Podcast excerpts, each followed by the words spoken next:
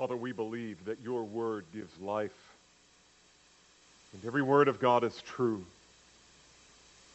And so we come week after week, and in a different way, day by day, to your word. But Father, we confess that if not by your Spirit, we will not understand what you say to us, nor will we love what you say to us. But by your Spirit, Father, we both understand and love the things that you say to us. By your grace, you give us the capacity to believe and obey, and to do it with joy. Oh, Father, this is one of the gracious gifts that you give us as your children a love for all communication to and from you by your word and, and through prayer. We thank you, Father, for opening yourself to us and inviting us in, that we can know you and fellowship with you and glory in you. No, Father, I pray that that would be the result of this time together today. Be glorified in it, Lord. We need your grace. I need your grace as your servant this morning. And so I plead for it in the name of our Savior, Jesus. Amen and amen. So this morning, as we prepare to launch into the sixth chapter of Romans, I think it would be good for us to kind of glance in the rearview mirror and kind of reflect on the, the journey that we have taken so far. You remember in the early parts of Romans in chapter 1, it became evident that Paul wanted to teach us something about the gospel of God. The men and women in Rome whom, to whom he was writing was apparently, these are people who have heard the gospel, they have embraced it fully, they were genuine believers, they were Christians indeed. And they were eager to grow in their knowledge of the Lord Jesus Christ and the knowledge of His Word. And it's specifically, they wanted to understand the gospel. And not the gospel in miniature, not merely believe on the Lord Jesus Christ and you will be saved, but Paul, teach us what's behind the curtain, so to speak. Take us to the inner workings of the gospel. We long to know and so Paul's primary concern here is not that they needed to repent and believe the gospel. They had already repented and believed the gospel, but rather, as disciples of Jesus, he wanted them to gain a deeper, richer understanding of the inner workings of the gospel that they had already come to believe and embrace. Paul's teaching thus far has broken down into basically three questions. Number one, what is man's relationship with God before he embraces the gospel? The key word here is condemnation. The second question is how is man's relationship with God changed by the gospel? And the key word there is justification. And then the third question is how is man's relationship with, ch- with sin changed by the gospel? And the key word here is sanctification. And so, looking backward, it's easy to see these three major themes in what Paul has written in Romans thus far. First, in chapters 1 through 3, we see his teaching on condemnation. condemnation because all of us are sinners deserving the wrath of God. We are in Adam. Therefore, we have participated in Adam's sin and are due the very same that Adam was due. Next, in chapters 4 and 5, Paul shifts from the bad news to the promise of the great good news. Where there, were, where there was only condemnation, now Paul reveals the promise of justification. That is, all who believe in Jesus are born again to a living hope. They are declared righteous in God's sight.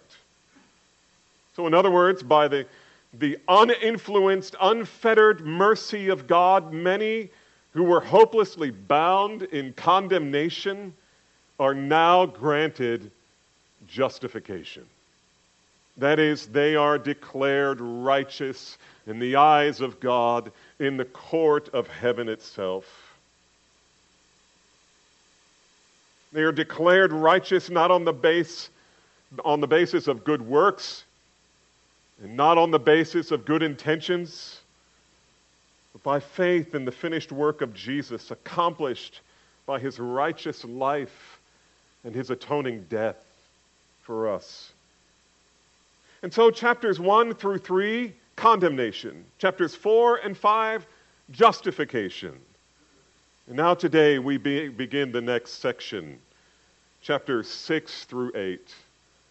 Don't you just want to skip over to chapter 8, the great 8? But there's so much we have to learn before we get to 8. You're going to have to give me a couple of years. So today we come to ver- chapter 6 through 8, and Paul begins introducing us to the doctrine of sanctification. When Paul speaks of justification, he means that God declared us righteous in the court of heaven. As I said, when we speak, when he speaks of sanctification, on the other hand, it's not about God declaring us righteous. Now it's about God making us righteous. Let me say that again. God makes us righteous as Christians. We did not make ourselves suitable and acceptable to God. God had to declare us righteous on the merits of Christ. And then, after we know Christ and we have been justified, yes, holiness is next, but we can't make ourselves holy. God must make us holy. And yes, He does it with our participation, but we'll learn about that in weeks to come. And so sanctification is all about holiness. It's all about Christ likeness. It's all about us changing.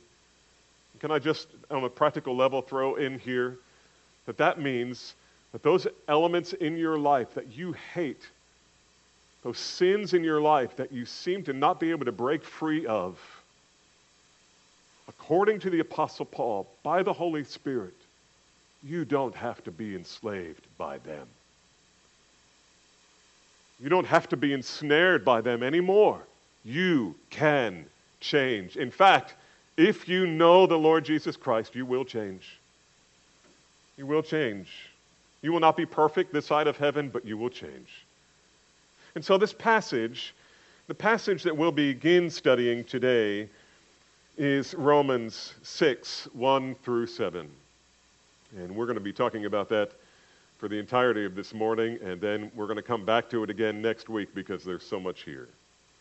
It's not likely that we're going to cover all of these verses, but before we get started on the verses we are going to cover, let's stand together in honor of God's word and read with me this text within its context, which means that we're going to read together Romans 6 1 through 14. Romans 6 1 through 14. And so here's what the Apostle Paul says What shall we say then? Are we to con- continue in sin that grace may abound? By no means. How can we, who died to sin, still live in it? Do you not know that all of us who have been baptized into Christ Jesus are baptized into his death? We were buried, therefore, with him by baptism into death, in order that, just as Christ raised from the dead by the glory of the Father, we too might walk in newness of life. For if we have been united with him in death, a death like his, we shall certainly be united with him in a resurrection like his. We know that our old self was crucified with him in order that the body of sin might be brought to nothing, so that we would no longer be enslaved to sin. For one who has died has been set free from sin.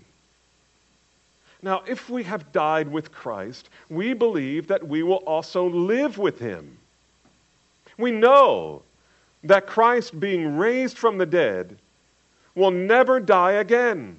death is, has no, lo- no longer has dominion over him. For the death he died, he died to sin, once for all. But the life he lives, he lives to God. So you also must consider yourselves dead to sin and alive to God in Christ Jesus. Let not sin, therefore, reign over your mortal body to make you obey its passions. Do not present your members to sin as unrighteousness, but present yourselves to God as those who have been brought up from the dead to life, and your members to God as instruments for righteousness. For sin will not have dominion over you, since you are not under law, but under grace. Amen. And you can be seated.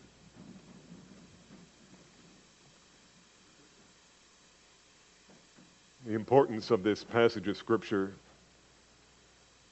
I think, can never be overstated for a Christian. It's so important for us.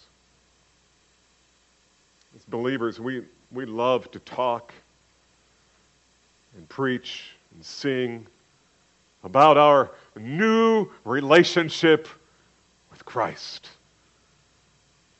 He became for us the Lamb of God who takes away all of our sin. He became for us our Redeemer who paid the price to rescue us from hell. He became for us our mediator and our sacrifice who reconciles sinners like me and you to God.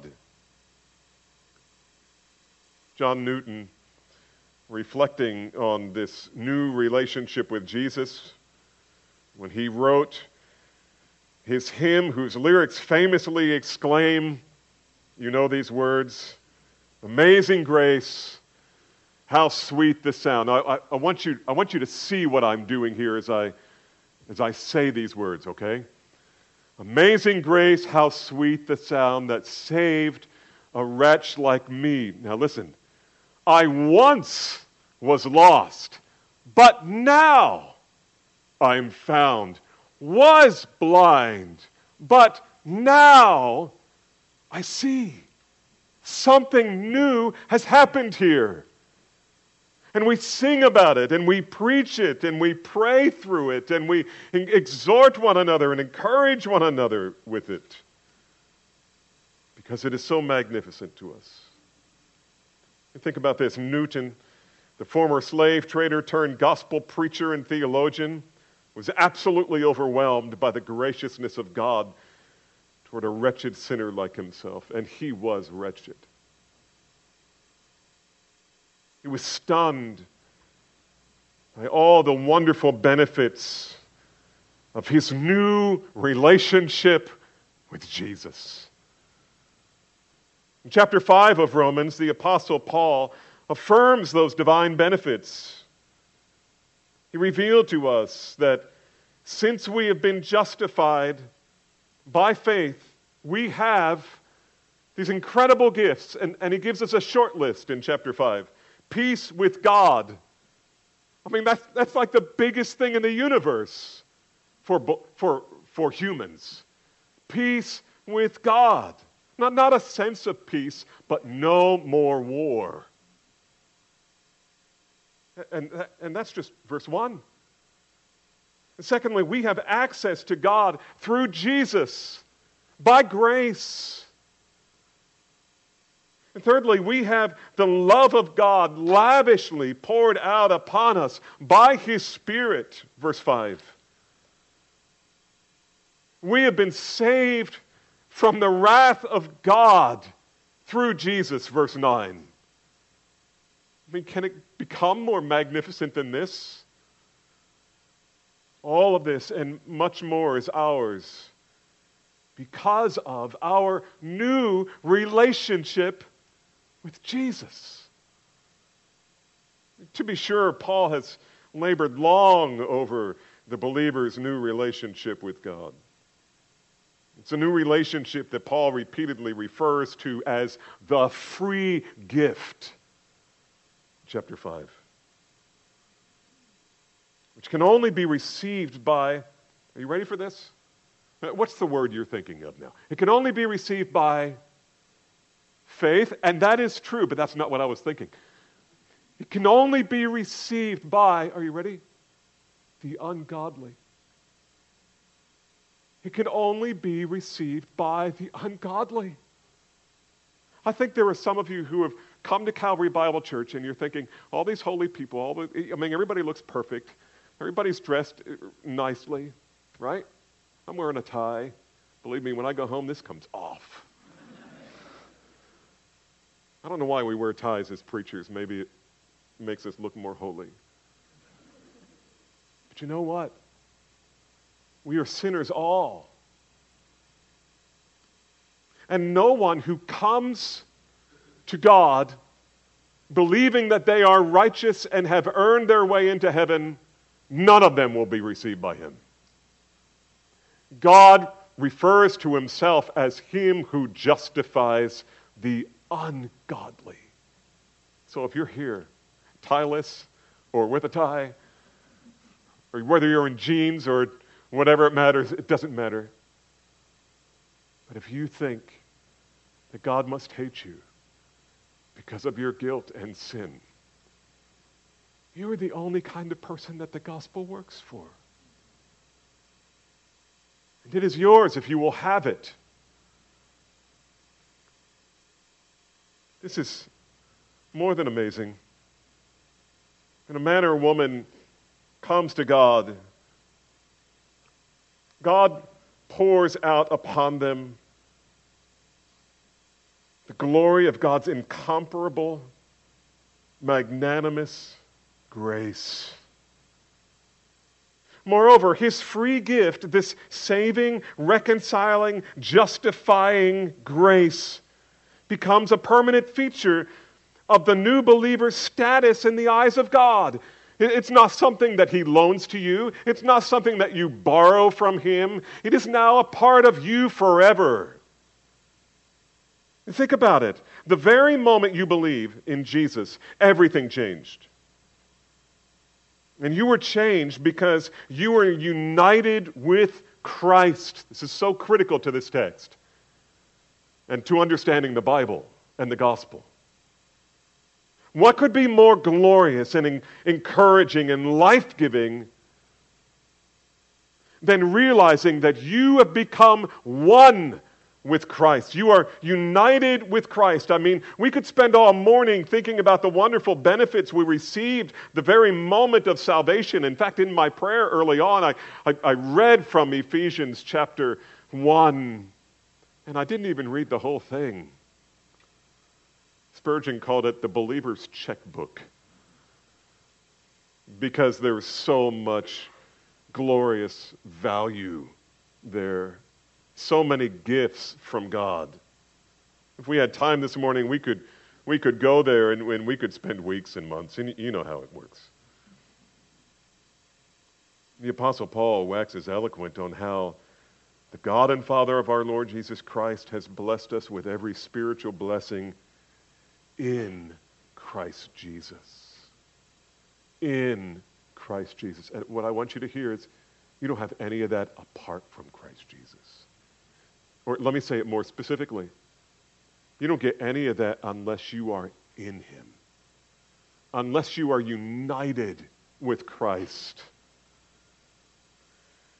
He wants us to talk not so much about our new relationship with Jesus although that's, that's certainly true.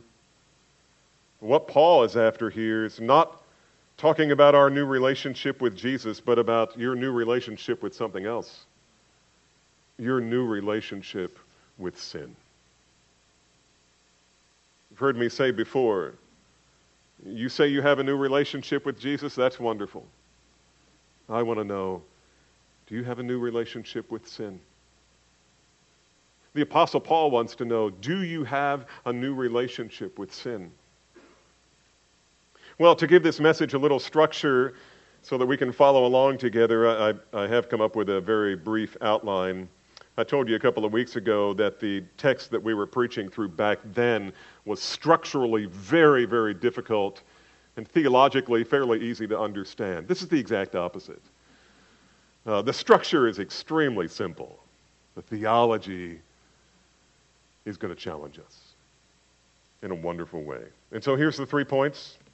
Every sermon needs three points in a poem. We'll count the Spurgeon, I mean the uh, the Newton thing as the as the poem, but here are the three points: the opposition, verse one; the rejection, verse two; the first part of verse two, and then thirdly, the explanation, verses two through seven, which we probably won't complete in the time allotted today.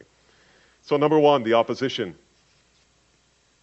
Now, I'm sure you're aware that everywhere the apostle preached the gospel, there were Jewish antagonizers trying to step in and undermine the message. And we can assume that that was always the case for the apostle Paul. Paul had lots of experience debating these guys, and, and for good reason. I mean, he was, he was saying something that was unbelievable to them in a negative sense. I mean, they really couldn't believe it. Namely, that a crucified man was actually the promised Messiah. And that through faith alone in that promised Messiah, sinners could be proclaimed righteous. In fact, we know absolutely this, that this was their accusation or that they were accusing him. And let me tell you what the accusation was. The accusation was that um, if grace covers everything, if grace covers all of your sin, I mean, isn't that going to lead people in a bad direction? Um, if the fact is that without regard to your sin, no matter how much you sin, grace will superabound more and more, won't that give license to sin? We know this is what they were accusing him of saying. It wasn't what he was saying, but it was what they were accusing him of saying. We know that back from uh, chapter 3, verse 8. And here's what Paul writes And why not do evil that good may come? As some people slanderously charge us with saying, their condemnation is just. So, this is not what Paul was teaching but it was what he was being accused of. In today's theological vernacular, we might say that Paul is preaching antinomianism. Antinomian, I know it's a big word, it, it, it simply means without law or without the law. Their thought was without the law, people would be absolutely unrestrained in their sin. They would engage in all forms of sexual immorality and perversion, believing all the while that somehow God would be glorified in that. After all, the more sin, the more glory to God.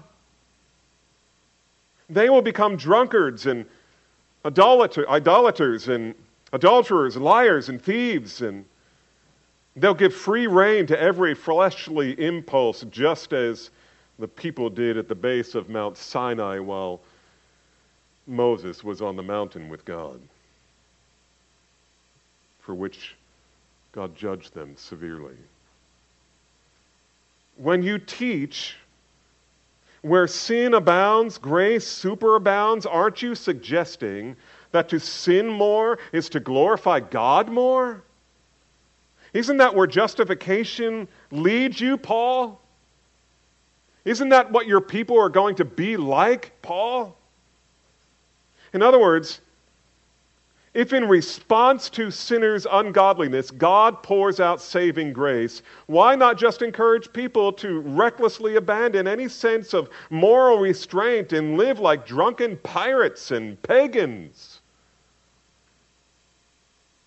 I suspect part of the reason some people were confused was because of how high Paul elevated God's grace in his preaching. Beloved, I want you to know, and I want you to see here, that God's grace is so lavish, so free, so abundant, that to accurately describe it in biblical terms may open the door for people to falsely accuse you of antinomianism. Don't misunderstand me. There is a real antinomianism. And it kind of comes around about every 20 years or so. It comes into the church. It gets, it gets a hearing for about five years. It gets beaten down. And then it comes back. But I think part of the reason for that is grace really is free. It's gloriously free. It's more free than we can really comprehend. One author writes, it is at this point that the Apostle Paul moves perilously close to the edge of an abyss. One step to the side, and all that he has gained by what has been preceded could be lost. On the other hand, the danger of antinomianism was real back then and even today. Many people who call themselves Christians believe that they have eternal security with God in Christ because they prayed a prayer. Or because they walked down the center aisle in church and met with the pastor and said something and promised something or said they believed something. But there was never any change in their relationship with sin. Beloved, this was a relevant issue in Paul's day, and it remains a relevant issue 20 centuries later. The question before us this morning is can a person be justified and not be sanctified? Can one go through the narrow gate and then live his life on the broad way? Can someone be forgiven of their sins and still live in sin? Can someone be a good tree and bear rotten fruit consistently? I don't know about you, but I grew up in a tradition that taught that you can genuinely embrace Jesus as Savior. You can have a true relational relationship of salvation with Christ that will last forever and and yet they will continue living the same godless, sinful lifestyle they had before they ever prayed the sinner's prayer, whatever that may be. In fact, when I was a young pastor, I remember being meeting with people for um, membership in the church, and I always ask them, and we still do this today, ask them to share their testimony. It was not at all uncommon to hear people say, Well, I trusted in Jesus when I was six or eight years old, but I rededicated my life when I was 21. And I'll say, Okay, so what does rededicate your life mean? Well, I was kind of overwhelmed by my sin and, and I repented and I've never been the same. And I would ask them, What was it like that living that you, you had as you said a, a Christian during that period of time be, between your statement of faith or saying the, uh, the sinner's prayer and that rededication. What was that like? What, what was that time period of like? What were you like? And they'll say things like, um, well, you know, it, part of it was really hard. Uh, I rebelled against my parents. I I went to college. I fell into the party scene with drinking and pornography and sexual sin of all kind. And, and you, were, you were a believer during that time. Oh, yes, yes, I have no doubt about that. Well, then what happened? Well, then I came under conviction and I repented. And I would say to you, um, you know, how do you respond to something like that? I, I think graciously, of course. But as we'll discover in this text over the next couple of weeks, Paul offers no biblical category for a person who truly has a relationship with Jesus but does not have a new relationship with sin. You've heard me say a hundred times from this pulpit that when the Holy Spirit comes into a sinful man or woman, one of you is going to change. And it's not going to be the Spirit. You will change. To live like your sin doesn't matter to God as a Christian is tantamount to saying, let us sin so that grace may abound. And so Paul has to address not only a believer's relationship with God, but also the believer's relationship with sin. And he sets up the discussion by taking his opponent's accusation and turning it into a question. And here's the question Shall, this is verse 1, shall we continue to sin that grace may abound? This question moves us from the opposition, point one, to the second point here, the rejection. This is Paul about to reject what was said. Should the believer indulge in sin so that grace may abound? And Paul's response there in uh, verse 1 May it never be. Meganoita. Not in a hundred years, not in 10,000 years. Never. The word in the original language is meganoito or meganoita. MacArthur says this was the strongest idiom, idiom of repudiation in the New Testament Greek language. It is used to convey a sense of outrage about what was being proposed. The very suggestion that sin could in any conceivable way please and glorify God was abhorrent to the Apostle Paul. What Paul is determined to teach us here is, is that there is more to the gospel than a promise of a new relationship with Jesus. Oh, no, no, no. When you come to know Jesus, you get a new relationship with everything, and especially your sin. You know this. You've seen people who, who are coming out of a godless background and would never darken the door of a church, read your Bible. I mean, they would laugh at you. And one day they come to Christ, right? And what happens? You don't have to say, now you got to read your Bible or God's going to reject you. You know, they're, they're like, hey, shouldn't I be reading the Bible? Shouldn't I go to church? Shouldn't I be with God's people? How can I get more? How can I get more? I know that was the case with my mom. I know it was the case with my dad, both of them who received Christ here at Calvary. And I know a bunch of you have come to know the Lord Jesus Christ.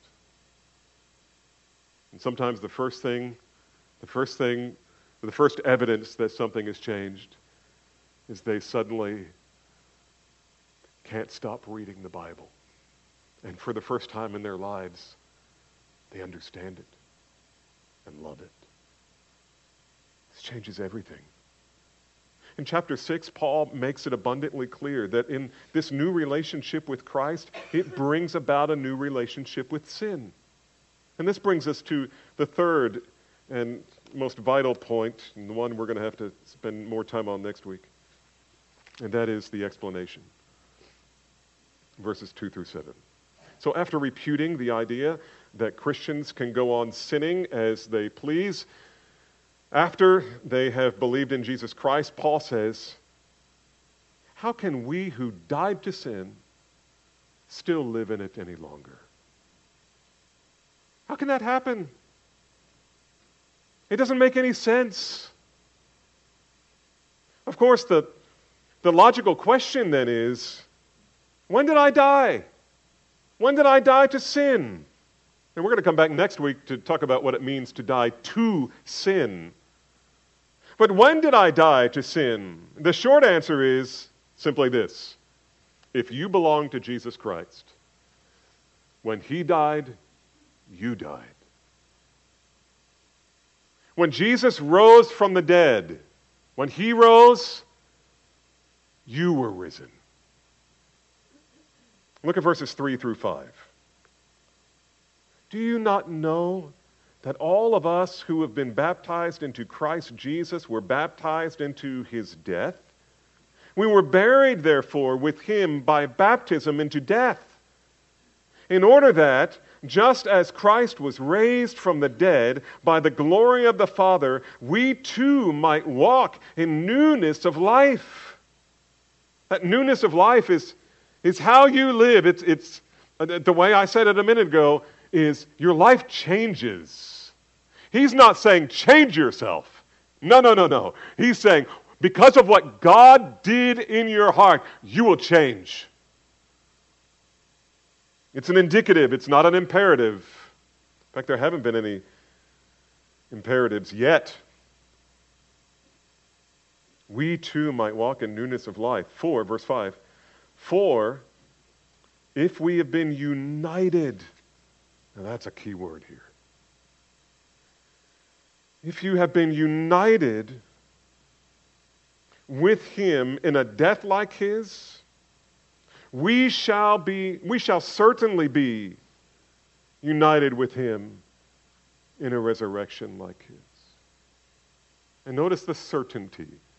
You will certainly be united with him in a resurrection like his. Now, in order to get our heads around this, we need to remember the doctrine of union with Christ.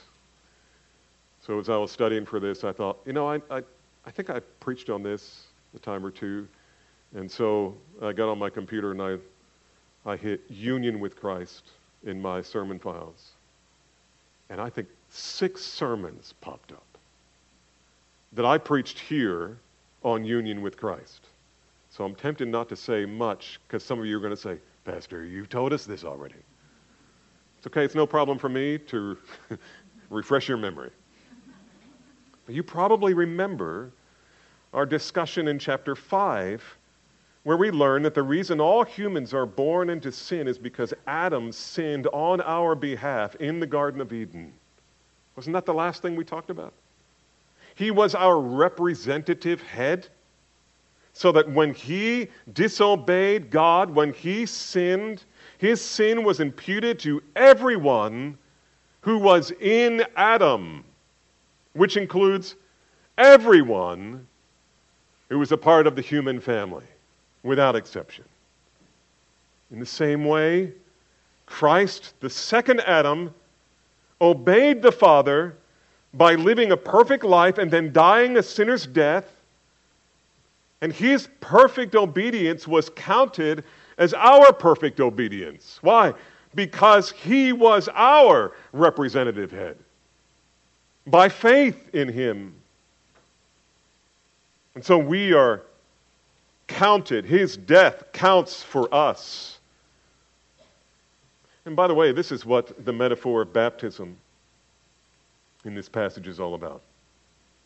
He says, verse 2 Do you not know that all of us who have been baptized into Christ Jesus are baptized into his death.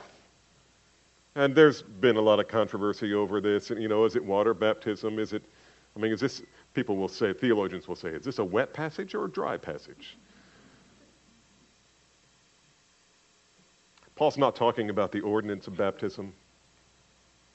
He's not talking about the act of being immersed in water as an act of obedience to the Lord before a watching crowd at your church, as part of your church. Rather, Paul is using baptism as a metaphor of what happens to a person who is genuinely justified by faith. Jay Adams is helpful here on this point.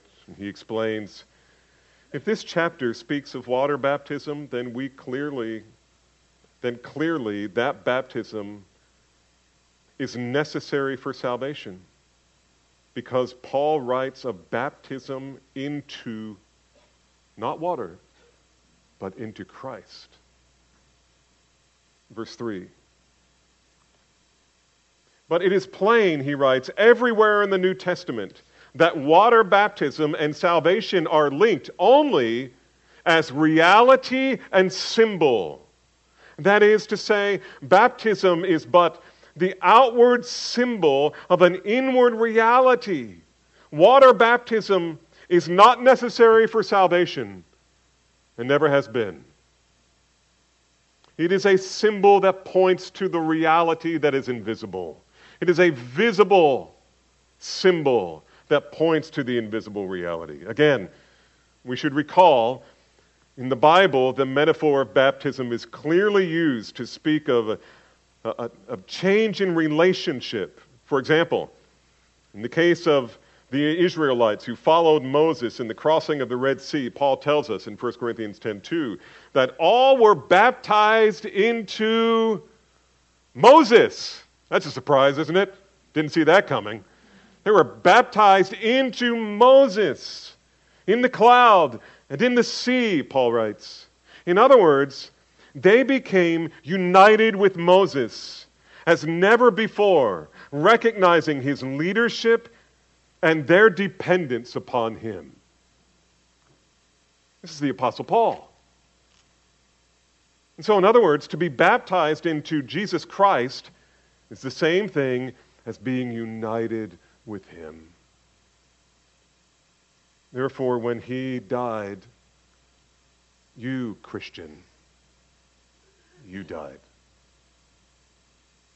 You know, Paul tells us elsewhere the only way out of slavery is death. So Jesus died, and he took you with him. And when he was raised, he brought you with him so that you will walk in newness of life. You won't live the way you did before. Not because you're commanded to live differently, though you are, but because when the Holy Spirit comes into your life, things change. Things change. This is what the Spirit does. This is the new way. What is sanctification? Well, when we speak of sanctification, we're talking about growing in holiness. The Greek word for holy is hagios, which, when used as a verb, is hagiadzo, which means to make holy. Anytime you read in the New Testament any form of the word sanctify, by the way, this is where in Latin we get the word saint, one who is declared righteous. To be sanctified means to be holy or to be made holy, or in, in we, we often refer to progressive sanctification, that you are being made holy by the Holy Spirit. And anytime you hear that word, sanctify, he's talking about holiness. You say, you mean like a monk, like um, wearing religious clothing, and, you know, like a lot of people do, the Jews do, the Catholics do. Um, is that what we're talking about? No. You know what we're talking about? We're talking about becoming more and more like Jesus. That's what holiness is. The more you become like Jesus, the more holy you become. In the way you think, and the way you live, and the way you interact with people. In Romans 6, Paul is showing us that there is a direct link between the holy life of true salvation and holiness in your practical experience. Holiness is as much a gift of God as redemption is because it is a work of the Spirit. When you get justification, you get the Holy Spirit. And when you get the Holy Spirit, the Holy Spirit starts his work and you change. Salvation is not merely God declaring you righteous. Again, it is God making you righteous. Justification and sanctification are inextricably linked. You don't get one without the other. Are we to continue in sin that grace may abound? May it never be. Does that mean that when a person becomes a Christian, he'll never sin again? No, that's not what he's saying. That's not what Paul is espousing here in this text. Look at, look at in, in verse 1. Look at the word continue. Shall we continue in sin? The word continue here is, is really helpful. It, it, it, it's a word that is, in the Greek, it's epimeno. Epi is, is an intensifying prefix. It means to remain in, or to abide, or to stay. And sometimes it's referred to as living permanently in a house or taking up residence there. Shall we go on living the same kind of life we lived before we trusted Jesus Christ?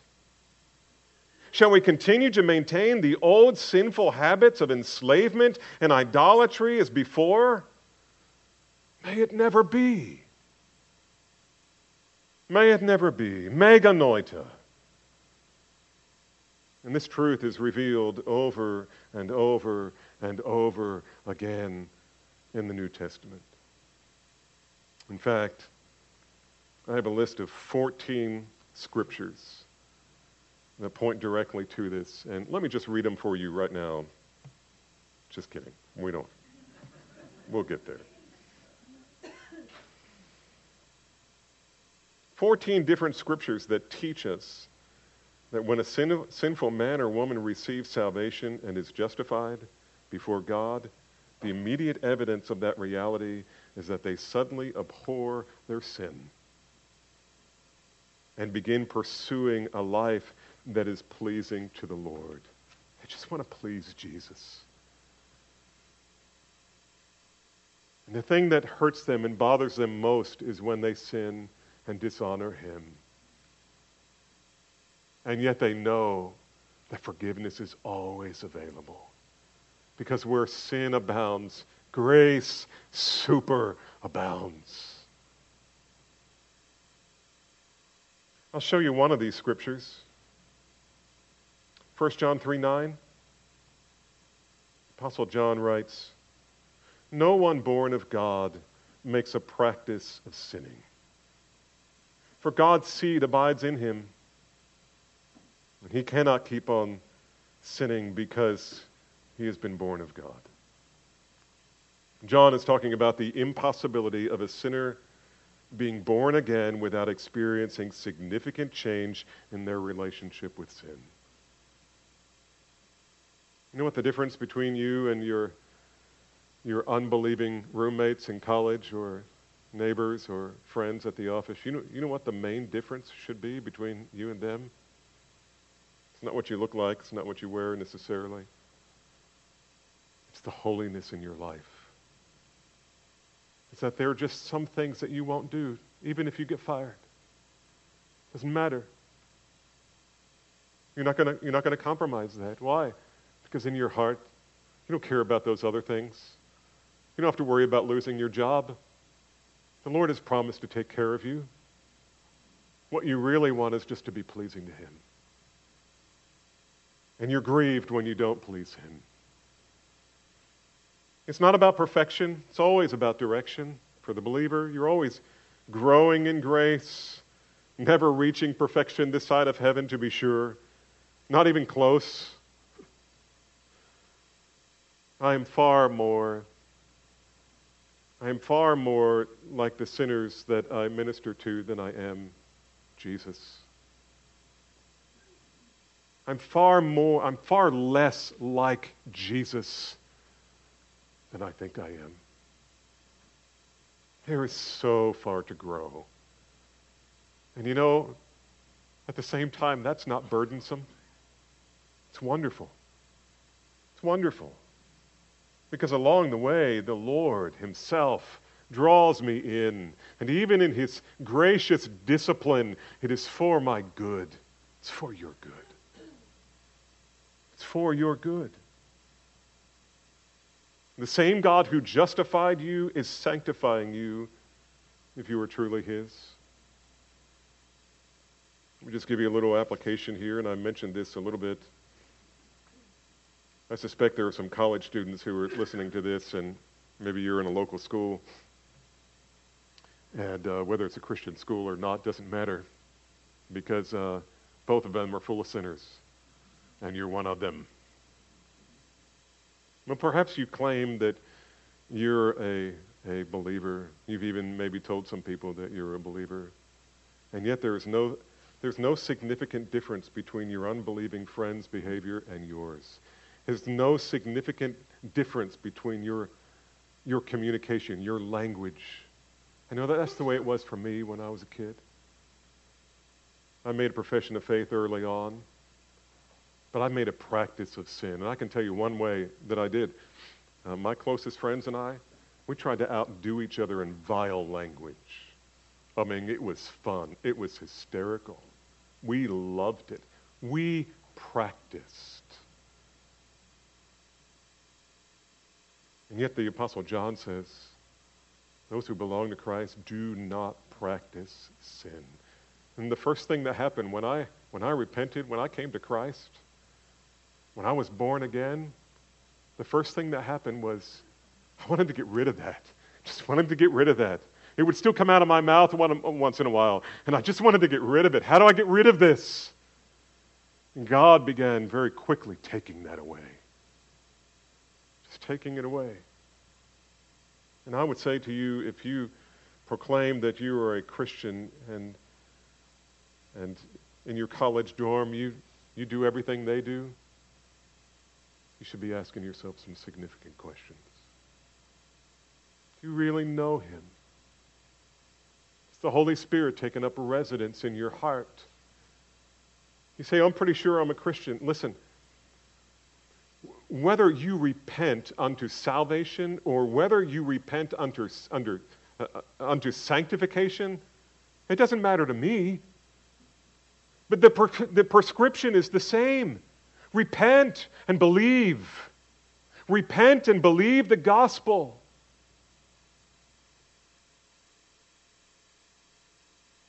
There's so much more that we could say here and so many other illustrations. But I suspect there are some here who are listening to my voice today.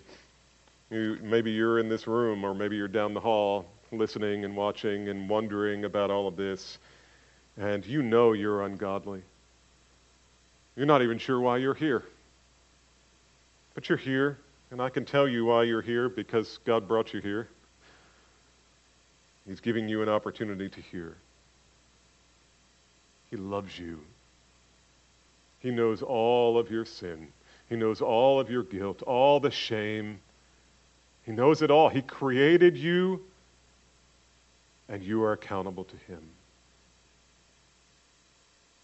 And by His grace, He has offered forgiveness. By His grace, He has offered reconciliation with God. You can be changed this very day if you will repent and believe.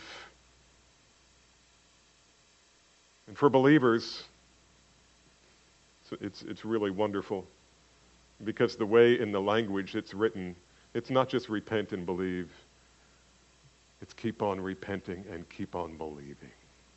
I love that. You know why I love that? Because even as a Christian, I still sin. And this is Jesus' invitation to believe and to receive, to repent and believe. And so, would you cry out to Him today? Perhaps this is the very moment that you will admit that you are ungodly.